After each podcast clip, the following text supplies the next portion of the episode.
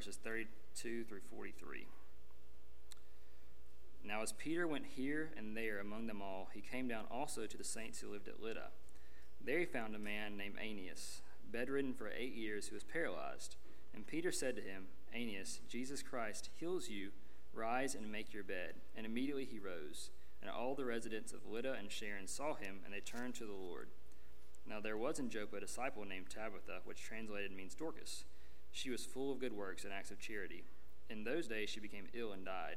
And when they had washed her, they laid her in an upper room. Since Lydda was near Joppa, the disciples, hearing that Peter was there, sent two men to him, urging him, Please come to us without delay. So Peter rose and went with them. And when he arrived, they took him to the upper room. All the widows stood beside him, weeping and showing tunics and other garments that Dorcas made while she was with them. But Peter put them all aside and knelt down and prayed. And turning to the body, he said, Tabitha, arise. And she opened her eyes, and when she saw Peter, she sat up. And he gave her his hand and raised her up. Then, calling the saints and widows, he presented her alive. And it became known throughout all Joppa, and many believed in the Lord. And he stayed in Joppa for many days with one Simon, a tanner. A tanner. This is God's word. Amen. You can have a seat. I want to invite you, if you haven't already, to take out a copy of God's Word and turn with me to Acts chapter 9. We're continuing our series through the book of Acts. We are in what we're calling part two as we consider how the gospel extends beyond the borders of Israel, extends into Samaria, and to eventually the ends of the earth. We'll be journeying through the end of Acts chapter 12 and then taking a break for the last part of the summer. And uh, at some point, we haven't officially decided yet, jump, jumping back in to finish out the book of Acts.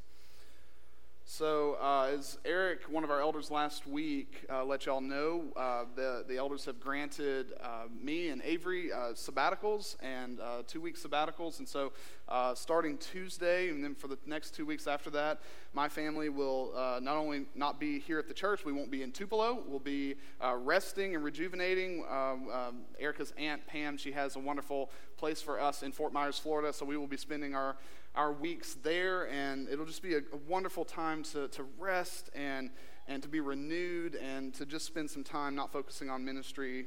And uh, I'm really thankful to you and to our elders for granting that to me. It really has been a long and uh, difficult two years. The Lord has been gracious and He has sustained us through it all, and I'm so thankful and, and I rejoice in Him for that. But it, it is time to rest. And so I, I am thankful uh, for an opportunity to do that over the next couple weeks. I'm actually uh, working on a document that I'm going to be sending you guys just to express my gratitude uh, you know, for you, for, for the elders, you know, granting me this opportunity, and then also just to kind of let you know the types of things that I will be doing on sabbatical and some ways that you can pray for me uh, while, while I'm there. Um, but yeah, that'll be coming to you probably tomorrow. So we are going to the beach. And I asked Jude, our oldest son, recently, what he's looking forward to the most. What are you looking forward to the most? We're going to Pam Pam's house. That's what, that's what the kids call her. We're going to Pam Pam's house. We're going to the beach. She has a pool. We're going to be in the hot Florida sun. What, what, is the, what do you want to do? You know, what are you looking forward to the most? And Jude responded, I want to chase the lizards. And, I, you know, I got to be honest with you, that is not my favorite beach activity. But it is his, all right? So we get to the beach, and what we want to do is put our feet in the water and, and relax and sit down. And Jude has, he doesn't want to play in the sand. He doesn't want to play in the water. He wants to go where all the trees are, which is where all the bugs are, because that's where all the lizards are. And so he wants to chase the lizards. And, you know, that's, that's just Jude's thing. It's not mine.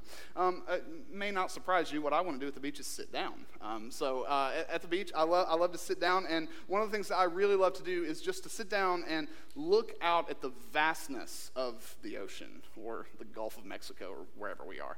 Um, I, I love to see the vastness of, of the water. It just it keeps going this way and that way and that way, and it's just massive. And, and I just think about our great God who has created something so big, and it it blows my mind every single time how deep and how wide and how long the ocean is. But, but what's equally amazing to me, and, and my kids and, and my wife really help me see this every single time, is while you have this vast ocean ahead of us, just going and going and going, and my eyes just get fixed on that, there are millions of unseen, tiny little things that are happening right under the water, right at the shore right right on the edge of the beach. And so our boys will go and they'll find starfish and they'll find different shells and they'll find different animals and we'll see a school of fish swimming. And if you don't get close and you don't look carefully you would miss it. You would miss all of this life that is happening right before your eyes up close because you're so focused on the big picture the overwhelming vastness of the ocean sometimes in life we do miss these small yet significant things that happen right in front of us because our eyes are so fixed on the big picture. In the book of Acts so far, I hope you've noticed this, Luke has been fixated on the big picture. He's been focused on these big events Pentecost, the first sermon, the establishment of the church. You've got the, the conversion of Saul, just this massive, monumental moment. And then as we get into chapter 10, the gospel officially and finally goes to the Gentiles. Even we were in chapter 6, 7, and 8, where we saw the stoning of Stephen, this sacrificial, radical obedience, we have these big pictures. It's, it's just, it, it fires you up in one sense, and then another sense, you just feel really guilty because you're like, my experience as a Christian is nothing like the early Christians. Am I even a Christian? Should, should our lives be so much like Peter and the apostles and some of these, these characters that we read about? Um, this passage that we have today is situated between not only the two most important passages in the book of Acts, our passage today is situated between the two most important passages in the New Testament. You could easily argue that the conversion of Saul and the conversion of Cornelius are the two most important, most consequential passages in the entire New Testament. Because with the conversion of Saul, we have, who, who will be later named the Apostle Paul, we have the man who will end up writing the majority of the New Testament. His conversion is massive. Christianity is not the same without the conversion of the Apostle Paul. And then you get to chapter 10, and, and we see Peter and Cornelius, this Gentile, who is converted. What's very clear in this vision that Peter sees, and Avery's going to preach this passage next week. We're not going to get into it, but, but Peter receives this vision. He goes, and Cornelius is converted. And it is very clear that the gospel is not just for the Jews, and it's not just for people who are sort of related to the Jews, it is for full Gentiles too. The gospel is for everyone, and it becomes abundantly clear in Acts chapter 10. And so from that point on, the gospel just continues to spread like wildfire all over the Gentile world. And so it's really easy to focus on those two big pictures and miss this little passage that is right before us. Commentators and scholars, they really don't have much to say about these two stories. It, it probably took me a third of the time uh, in my study this week in reading commentaries. I just blasted through them because it was, you know, a page here, you know, two or three pages here, a few words. Actually, most of them spend time telling me all about the cities of Lydda and Joppa. And I'm like, I don't care, you know? I don't care what that is today, modern day equivalent. Interesting, I guess, but that has nothing to do with these people. But they're just, they, they don't have much to say. The big sweeping movement of God is just before and just after this passage. And honestly, whenever I was lining up our sermon series, I tried every way in the world to find a way to include this passage with next week's passage, chapter 10, and just kind of give a little footnote. But, well, okay, Luke, he reintroduces us to Peter. You know, we've been focusing on Saul. Well, now Peter is here. Here's what Peter was doing. Peter was going through Lydda. He was going through Joppa. He healed a man, and then he raised a woman from the dead. Now let's get to the really important thing his, his vision, his, his encounter with Cornelius. It's really tempting to overlook this passage. But I, I, believe that the Lord has two very important things for us to see here. And ironically enough, it's two things that we are very prone to overlook.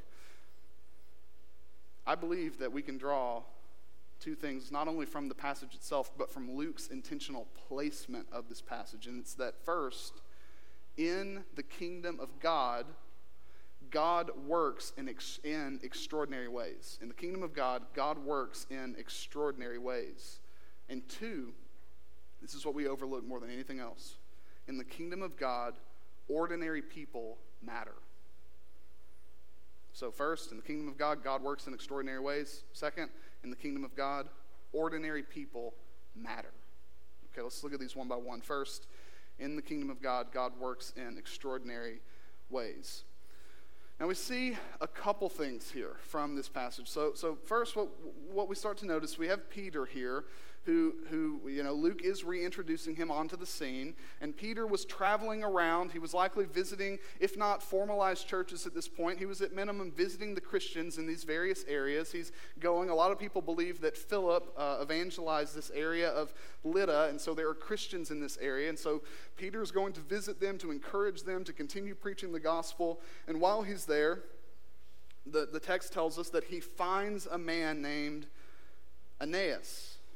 And we learn that this man has been bedridden for eight years. He was, he was a paralytic. Um, and, and then we see that Peter goes and he heals this man. And then it tells us that the scene shifts in verse 36 and it says now there was in joppa so luke is just shifting the scene peter's still in the city of lydda but he says at the same time essentially in the city of joppa there was a disciple named tabitha and so we learn about tabitha some things about her that we'll get into later and uh, essentially she dies and her friends are like, Hey, I've heard the Apostle Peter is in a town that is sort of nearby. Can someone send for him? Maybe he can do something. And so they send for Peter. Peter comes to the city of Joppa. He goes into the room where the body of Tabitha was laid, and then she is raised from the dead. And in both cases, we learn, Luke gives us this comment that the people in the surrounding areas responded with faith in Jesus. And, and then he, he moves on. That's, that's essentially what's happening here. Now, what we see first is that God is working in extraordinary ways that, that jumps off the page here. We see initially that God is working in extraordinary ways by showing us that the ministry of Jesus continues through his disciples. Now, you remember, Luke, in his gospel, he tells us in the very first words of his gospel, the, the Gospel of Luke, he tells us that he is writing these things to, to show us what Jesus began to do, the works that Jesus began to do. The book of Acts, we talked about this in our intro sermon to the, to the book. The book of Acts is essentially Luke telling us what Jesus continued to do the continued works of Jesus. And we talked about how how can Jesus continue to work in the world if he ascended into heaven, which is what we see in Acts chapter 1. Jesus commissions his disciples and then he ascends into heaven. Jesus is no longer physically present on the earth, and yet his ministry continues. And we see that it continues through the church. In the book of Acts, the church has become an extension of Jesus himself. We remember the Apostle Paul, how he later describes the church as the body of Christ. Metaphorically, we as the church are his arms and his legs, his feet and his hands, reaching out to the world and continuing his ministry. In both the healing of Aeneas and the resurrection of Tabitha, Luke intentionally draws parallels to the ministry of Jesus. And if you're familiar with the Gospels, maybe you picked up on it. There's similar language when Jesus would heal people, and here as Peter heals Aeneas. And then as Jesus raised people from the dead, as Peter does, the language is very similar. So first look at verses, verses 32 to 35. So, uh, okay, we can start in 33. There, Peter found a man named Aeneas, bedridden for eight years, who was paralyzed. And Peter said to him, Aeneas, Jesus Christ heals you. Rise and make your bed and immediately he rose. All right? So the language from this passage is very similar to the language Luke uses to describe he- another healing during Jesus' ministry. So if, if you would later turn, don't turn now, to, to Luke chapter 5. In Luke chapter 5, this is what we read The power of the Lord was with him, him being Jesus, to heal. And behold, some men were bringing on a bed a man who was paralyzed and they were seeking to bring him in and lay him before Jesus. And so then Jesus tells this man, he looks at him and he says, Your sins are forgiven. And this just enrages the Pharisees. They, they, are, they are all out of sorts. Jesus, he then asks if it is easier to forgive sins or to look at this man and say, Rise and walk. And I just can't imagine how the Pharisees must have felt in that moment. Is it easier for me to heal this man of his physical ailment or to forgive his sins? What Jesus is essentially saying there is, I'm God, deal with it. Um, but to demonstrate that he has the authority as God within him to forgive sins, Jesus healed this paralyzed man. And here's what Jesus said He looked at him and he said, I say to you, Rise, pick up your bed, and go home. And then the text tells us that immediately the man got up. Peter similarly tells Aeneas here to rise and make your bed, and immediately he got up. What's important is Peter knows where healing power comes from. You see what he says here? He says, Jesus Christ heals you. And this is a really interesting comment. Jesus is not there. He's not, he's not present in the town. Peter didn't go consult with Jesus in the other room and, you know, touch his garment, get some power, and then go touch this man. That's not, that's not how this works. But nevertheless, it is Jesus who healed this man. The healing power of Jesus continues to be present in the ministry of the disciples. Okay, so, so now notice how Luke describes the resurrection of Tabitha. Look, look at verse 36. In Joppa, there was a disciple named Tabitha, which translated means Dorcas. She was full of good works and acts of charity. In those days, she became ill and died, and when they had washed her, they laid her in an upper room.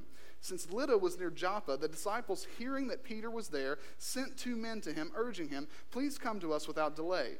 So Peter rose and went with them, and when he arrived, they took him to the upper room. All the widows stood beside him, weeping and showing tunics and other garments that Dorcas made while she was with them. But Peter put them all outside, knelt down, and prayed. And turning to the body, he said, Tabitha, arise. And she opened her eyes, and when she saw Peter, she sat up. Now, there are multiple examples in the Gospels where we can draw parallels with Jesus' ministry. I want to stick with Luke. So, so Luke, in Luke chapter 7, he describes Jesus raising a widow's son. And this is what we read there. As he drew near to the gate of the town, behold, a man who had died was being carried out, the only son of his mother. And she was a widow, and considerable crowd and a considerable crowd from the town was with her. And when the Lord saw her, he had compassion on her and said to her, Do not weep. Then he came up and touched the bier, and the, the bearers stood still. And she said, Young man, I say to you, arise.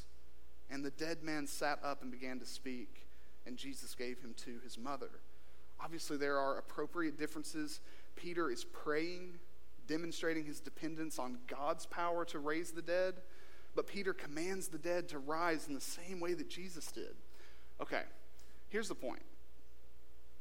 The point is, first of all, not that since we are just as much disciples of Jesus as Peter was, we need to be visiting hospitals and funeral homes and going over and just saying, oh, we'll take it from here, Doc, one second, and then pray and then say, Jesus Christ heals you rise and make your bed. I mean, no, we're, we're not going to do that. We're not going to go to funeral homes and uh, cause a tremendous amount of trauma um, by, by, acting like we can raise someone from the dead. We, are not, we're not called to this. Um, that's, that's not the point. Acts, once again, is descriptive, not prescriptive. However, what we do see is that the power of Jesus to change lives is just as present and just as active after his ascension as it was during his earthly ministry. We are not lacking because the, the physical presence of Jesus is not here with us. His power continues through his spirit and through his church. God is still at work in the world in extraordinary ways. And, and, God is so gracious, He sees fit to work in extraordinary ways through His church. The church is still God's chosen instrument to continue the ministry of Jesus. And so, just a question for you to, to reflect on if you're, if you're taking notes, write an answer to this. How have you experienced God's extraordinary works in your life? How have you experienced his extraordinary work? Something that you could never explain in any other way except to attribute it to God himself. God has done this. And maybe it's something you did not expect. Has he shown up and provided for you in ways that you never expected him to? Has he changed your heart toward a person that you never believed you would be able to forgive? God continues to work in extraordinary ways. And this is one of the reasons why we should continue to pray big, expectant prayers. Because we know that God continues to work in these extraordinary ways in our world and in our lives. And we see that in that the ministry of Jesus continues through his disciples. But we see, we see one more thing here. In the kingdom of God, God works in extraordinary ways. And this shows us that the kingdom of God is here now. The kingdom of God, we talk about this often, but it's so important to, to remember. The kingdom of God is not just a future reality, it's not just a future place that we will one day dwell. The, the kingdom of God is a present reality too. It, it's something that is here and now. What we believe through the Gospels, through the writings of the New Testament, is that when Jesus came to earth, he brought the kingdom of God with him. And in this kingdom, heaven meets earth. In the kingdom of God, Jesus' prayer is answered because it's in the kingdom of God that God's will is done on earth as it is in heaven. God's kingdom represents an existence, a way of life where God is the king and everything and everyone aligns with his perfect will and way. And that's why we say that the kingdom of God is not fully realized here, because that's obviously not always true. But it is here. The kingdom of God will one day be fully realized when Jesus returns. But we actually enter into the kingdom of God through our conversion. When, when we become believers, we become citizens of God's kingdom. And this is a wonderful motivation for obedience to God. See, I don't know if you've ever thought about it this way. Why should you obey God? Well, He tells us to in His Word. That's not good enough. That's not enough. How different is this motivation? Why should you obey God? Because I'm in His kingdom, and He's the king. He's in charge. He rules. He reigns. I, I'm a citizen of His kingdom now. And it's not just something I'm waiting to enter into later, it's something that by my faith in Jesus, I've already entered into. That's why I obey him, because he's the king. He, he's the king of this kingdom that I am a member of. And that's why, well, these future realities um, of peace and healing and love and goodness and beauty and life they are, they are going to be realities. You, you, think about Revelation 21. You think about how on that day there will be no more weeping, there will be no more sin, there will be no more tears, there will be no more death. You know why? Because it will be the kingdom of God that is fully realized. And in the kingdom of God, everything aligns to God's will. Everything. And everyone. It is a way of life that perfectly flows from the will of God. Now, of course, when we think about that, when we think about a life without sin, a life without sickness, a life without death, we can't even hardly imagine it because it is so radically different from our experience now. Even in the church, we experience so much sin. It's, it's hard to imagine an existence where sin doesn't exist. It, it almost sounds as realistic as a fairy tale, but Luke shows us, shows us through this healing and through this resurrection he shows us that this new and glorious kingdom that we hope for one day, that is open to both Jews and Gentiles, is just as real as our hard lives in this world. Okay, so think about, think about the healing. By healing Aeneas in Jesus' name, and think about the resurrection, by raising Tabitha from the dead, Peter demonstrates that the kingdom of God is not a faraway reality. The kingdom of God is also a present reality. There were moments in the early church when a special, extraordinary work of God broke out among his people. There have been moments when the kingdom of God has become just a little bit more vibrant. For most of the history of the church and for most of our lives, the kingdom of God remains just a faint hue. It's there. You can see it, but just barely.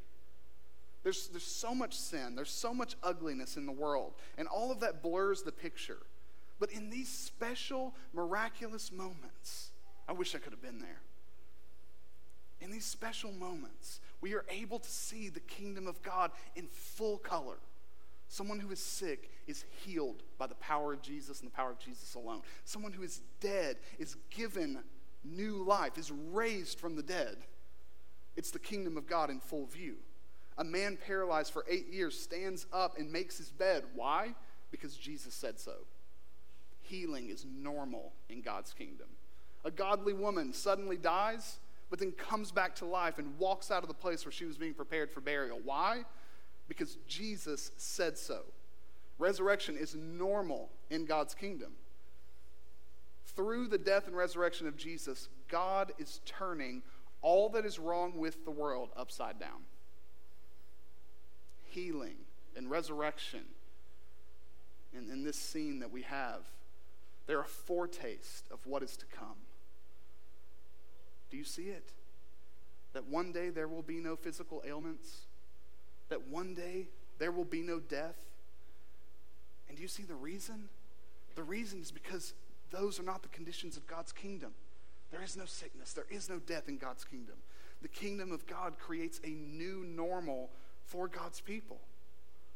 Anytime, this is where it gets, gets practical because I know you and I, we can't relate to, to healing people or raising people from the dead.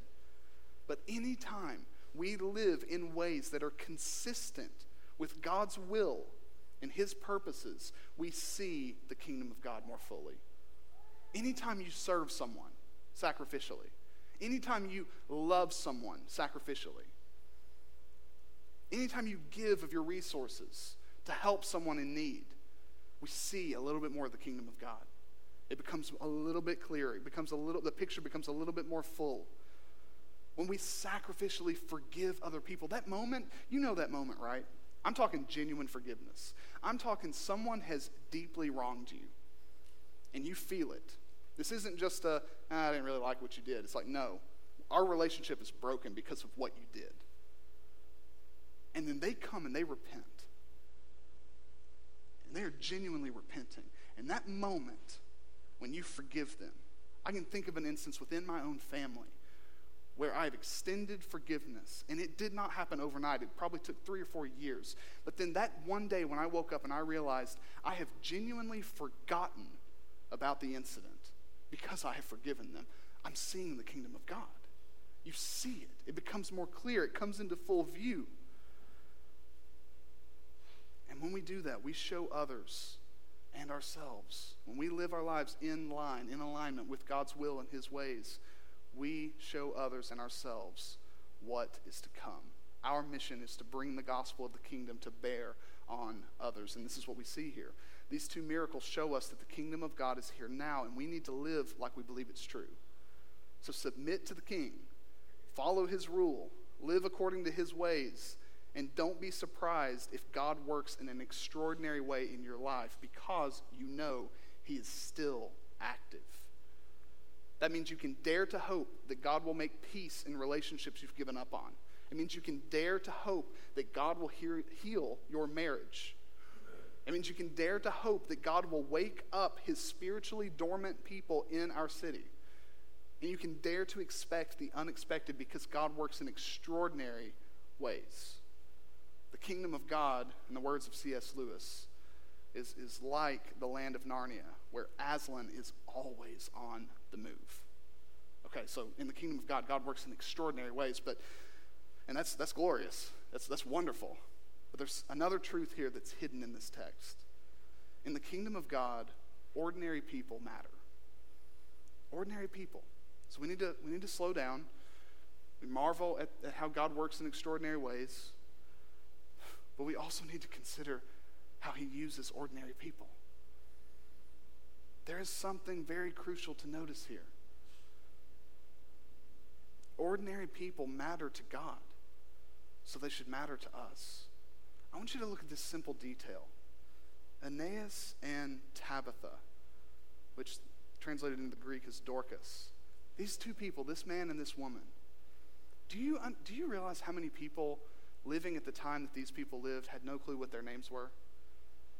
Can you imagine the amount of people who passed by Aeneas in his condition and never even asked his name? Never even asked his name. Tabitha, likely a widow herself, doing ordinary ministry, living, living a quiet life in faithfulness to Jesus, this new faith that she now has. Do you think she was well known in the area? Probably not outside of Joppa. And what does Peter do here? Well, what does Luke do for us? He names them. Here's Aeneas. We're talking about Aeneas today, this man that was likely relatively unknown in the area, because Luke saw fit to include his name here. That shows us that he matters. Peter's compassion here in finding Aeneas shows us that the weak and forgotten people of this world matter in God's kingdom. The kingdom of God is not reserved for the strong and for the capable, for the wise, the intelligent, and the influential people of the world. Peter saw Aeneas, and when he did, he saw a fellow human. He saw an image bearer. You notice as Peter's walking around, it's as he's walking around that he sees and he finds Aeneas. People don't come up to him and say, Oh, our friend Aeneas is sick. Please come to him. No, Peter is just walking around the city and he sees Aeneas. He has compassion on him and he goes to him. Ordinary people matter in God's kingdom because it is only those who recognize their weakness and need who will be in God's kingdom. In one sense, we see this in the Sermon on the Mount. The kingdom of God is reserved for the weak. It's reserved for those who recognize their need for healing and wholeness. As Jesus teaches, he emphasizes that those who are weak and forgotten by the world are closer to the kingdom of God than the rich and the powerful. Now, why is that? Well, it's not because Jesus discriminates against those with money, and it's, it's not because there's something inherently evil or sinful about having money. The reason is because someone who is poor and someone who is needy and someone who is weak and lonely and forgotten more quickly and more easily recognizes their need for what Jesus provides, especially more easily than someone who is self sufficient. So, so now, Peter, he brought the kingdom of God to bear on Aeneas by healing him of his paralysis. He shows us that ordinary people matter to God. Now, we are not going to be able to model his healing.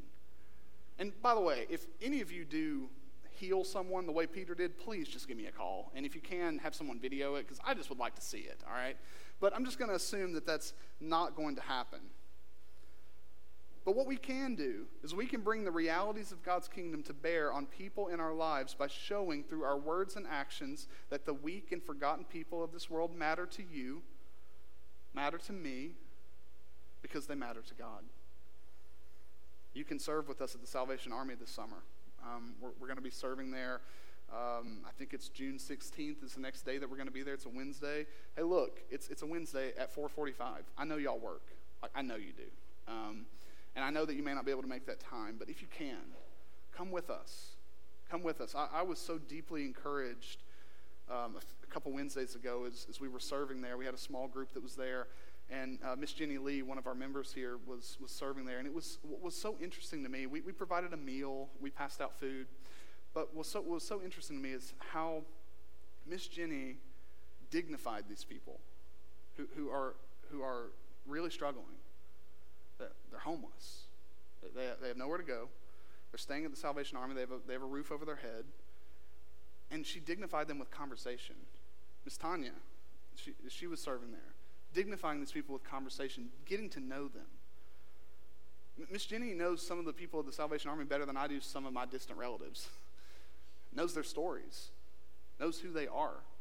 Do you know what she's showing them every single time she goes? She's showing them that they matter. You can tell someone all day long, hey, look, you matter to God. I would love to see you come to faith in Jesus. He loves you so much. But if you're doing that while not caring for them yourself, they're going to notice that disconnect. We show people that God cares about them when we care about them. We show people that they matter to God when they matter to us. And this is how we need to model what Peter does here. Not by healing, but by showing compassion you can give money to our benevolence and our missions funds. You can give money to our general fund. Out of our general fund, we have budgeted support for organizations like the Talbot House. There are ways for you to show compassion to those in our city because ordinary people matter to God. Now, here's, here's the last one, and this is what's most shocking. Ordinary lives don't just matter to God, but they glorify God.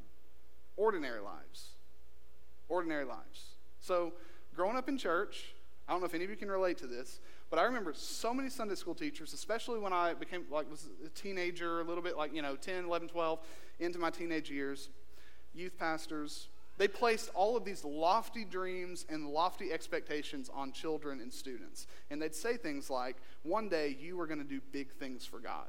Anybody, anybody, like relate to that? You remember that? Like they would tell you, like you're going to do big things for God.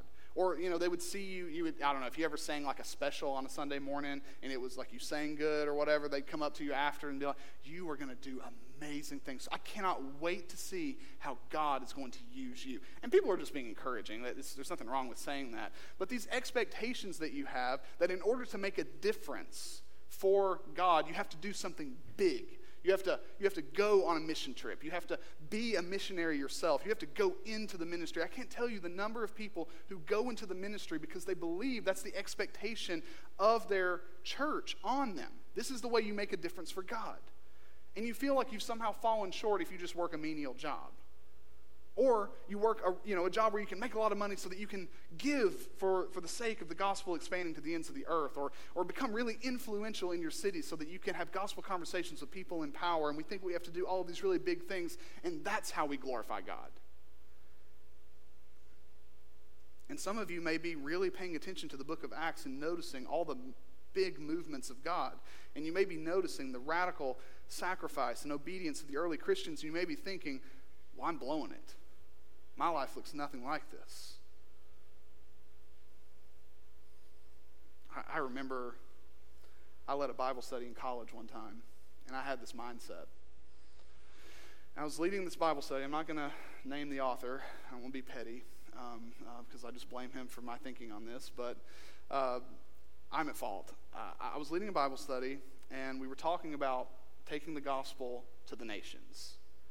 And I made some comment. I said something like, if, if you are not going on a mission trip or sharing the gospel frequently on a week to week basis, you might not be a Christian. I was like, if, if, you, if you are not either sacrificially giving of your money so that other people can go to the nations or going yourself, you are in disobedience against God. And I had a friend who did not hit me, and uh, that was kind of him, um, but he did push back um, uh, he, he pushed back and he said, Well, take my grandmother, for, for instance. He said, my, my grandmother's a faithful member of her church. She loves the Lord, she serves her neighbors.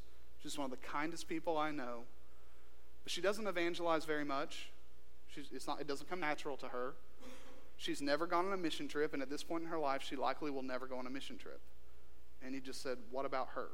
I'm haunted by what I said. I, I, I don't remember exactly, but I'm pretty sure I said something like, well, she needs to repent. And again, he was gracious by not hitting me because I was a jerk. I was a jerk. And I had a very immature and incomplete understanding of how the gospel works, and I did not understand how life works in God's kingdom. Notice Tabitha. Will you look at the text with me? It's so important that Luke includes these details about her life. Peter was a rock star, he was an apostle. He lived and he ministered with Jesus. He preached the first Christian sermon. He was widely known. He was traveling all over the place preaching the gospel and seeing people come to Jesus in the thousands.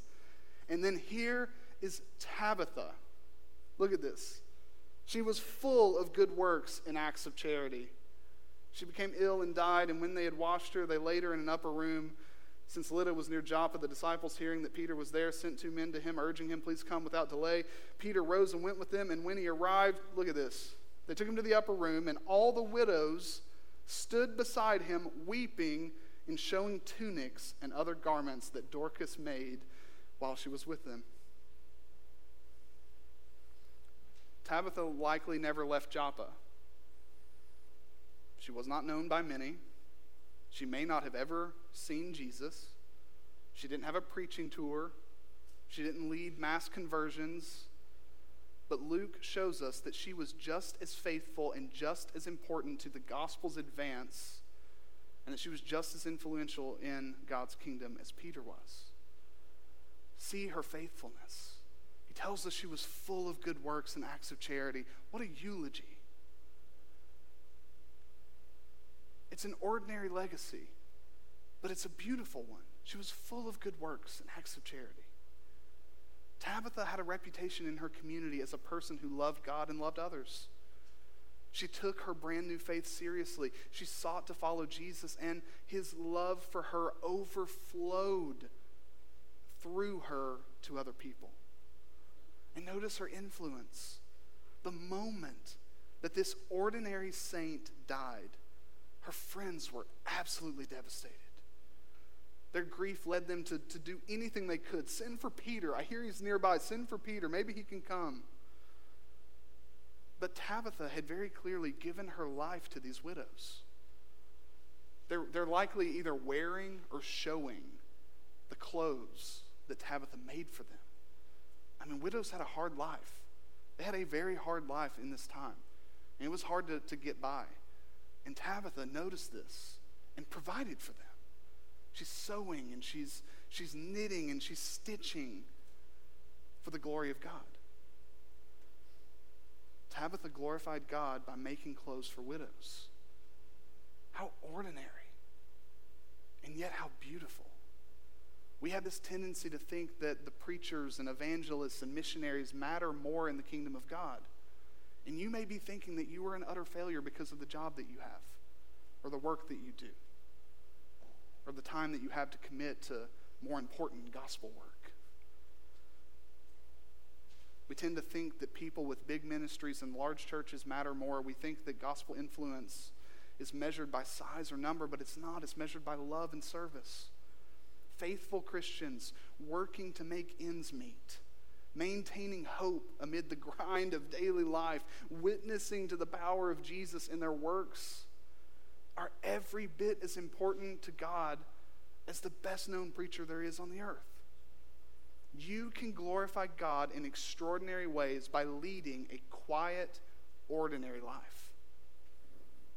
Your ordinary acts of kindness at your ordinary job matter greatly in the kingdom of God. You don't have to be a person with extraordinary skills or gifts or abilities or status or bank accounts to make a difference for the kingdom. All you have to do is be faithful with what God has given you with the people that He has placed in your life. Uh, one of my favorite writers, he, he puts it this way Luke is right to draw our eyes down to the small scale and immediate, in case we should ever forget that these are the people who form the heart of the church. While the apostles and evangelists go about making important decisions, getting locked up, stoned, or shipwrecked, preaching great sermons, writing great letters, and generally being great and good all over the place, do not, he says, belittle the ministry of stitching, sewing, knitting, and generally providing for the needs of the community. And do not forget to celebrate, as Luke does here, the fact that the apparently ordinary people are not ordinary to God. And that when we tell the story of the great sweep of God's purposes in history, there are at every point the Aeneases and the Dorcases who smile out of the page at us and remind us what it's really all about. As we close here, I want you to notice the beauty of the gospel's impact. Luke tells us once again that the church grew in number. God used the weakness of Aeneas, he used the ordinary faithfulness of Tabitha to bring many people to faith in him. Another writer said, In God's providence, this one woman, known to her friends for her love and kindness, becomes the means through which people believe in Jesus. Her passive witness, as the object of the Spirit's unlimited power, is really no different than our own witnessing. She was dead and raised, and her story became a means of faith for others. People will come to faith in Jesus as you intentionally live on mission, finding ways to share the gospel on a day to day basis. That's a given. But don't think for a minute that you have to be the world's greatest evangelist to reach people for Jesus. Sometimes all it takes is owning your weakness, transparently needing Jesus. And sometimes all it takes is an ordinary, quiet, and faithful life in service to God and others for God's glory to be seen. Let me pray.